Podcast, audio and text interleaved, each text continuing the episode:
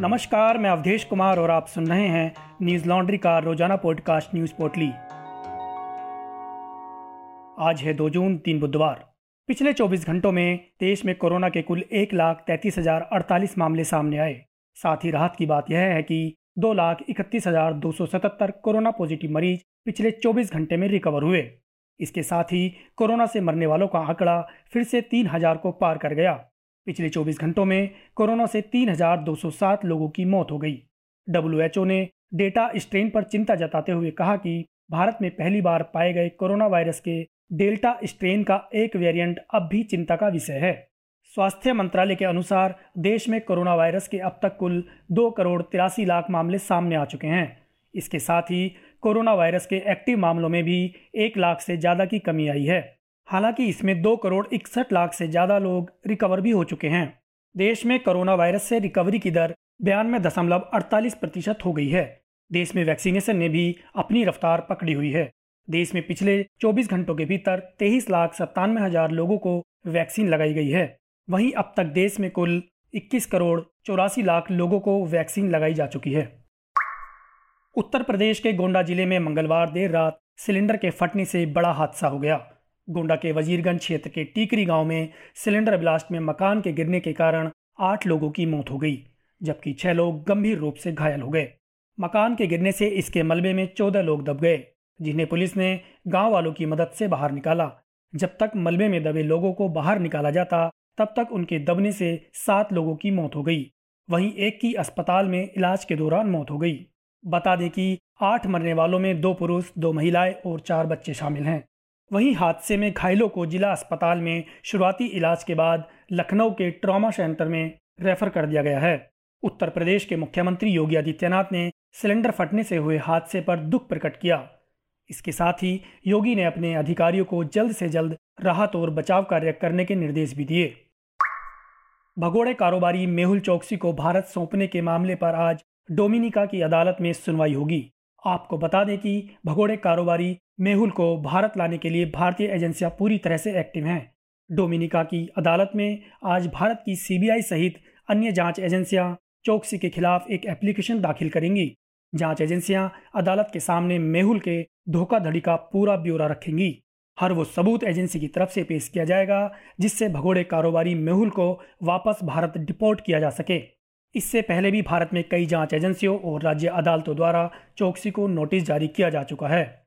दिसंबर 2018 में चौकसी के खिलाफ इंटरपोल ने रेड कॉर्नर नोटिस भी जारी किया था।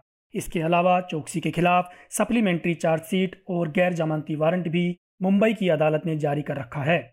डोमिनिका की अदालत में यह भी कहा जाएगा कि भारत के सिटीजनशिप नियम तेईस के तहत मेहुल की भारतीय नागरिकता खत्म नहीं की गई है।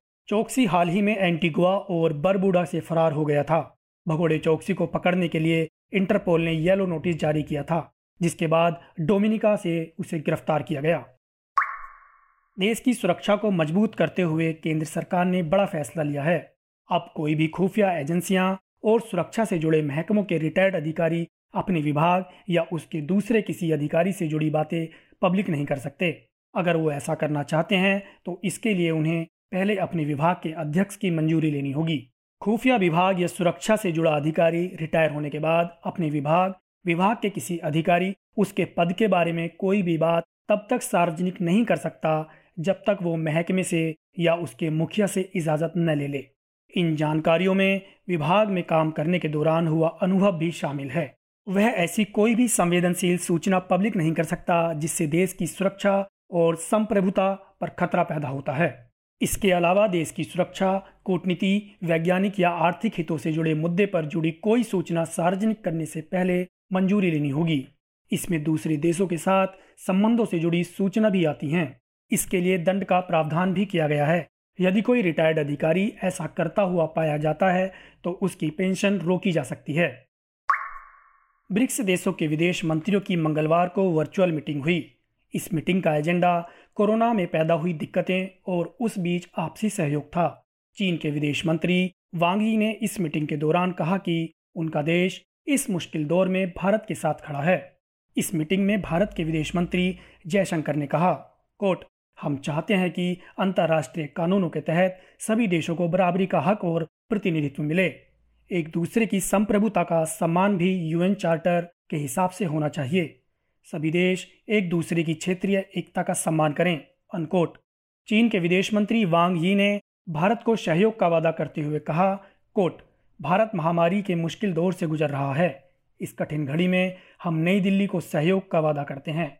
हम बाकी ब्रिक्स देशों से भी कहना चाहते हैं कि चीन इस मामले पर सहयोग के लिए तैयार है। भारत में कोरोना की दूसरी लहर चल रही है। चीन इस मामले में पूरी मदद को तैयार है unquote Newslaundry Hindi subscriber के सहयोग से चलने वाला मीडिया संस्थान है।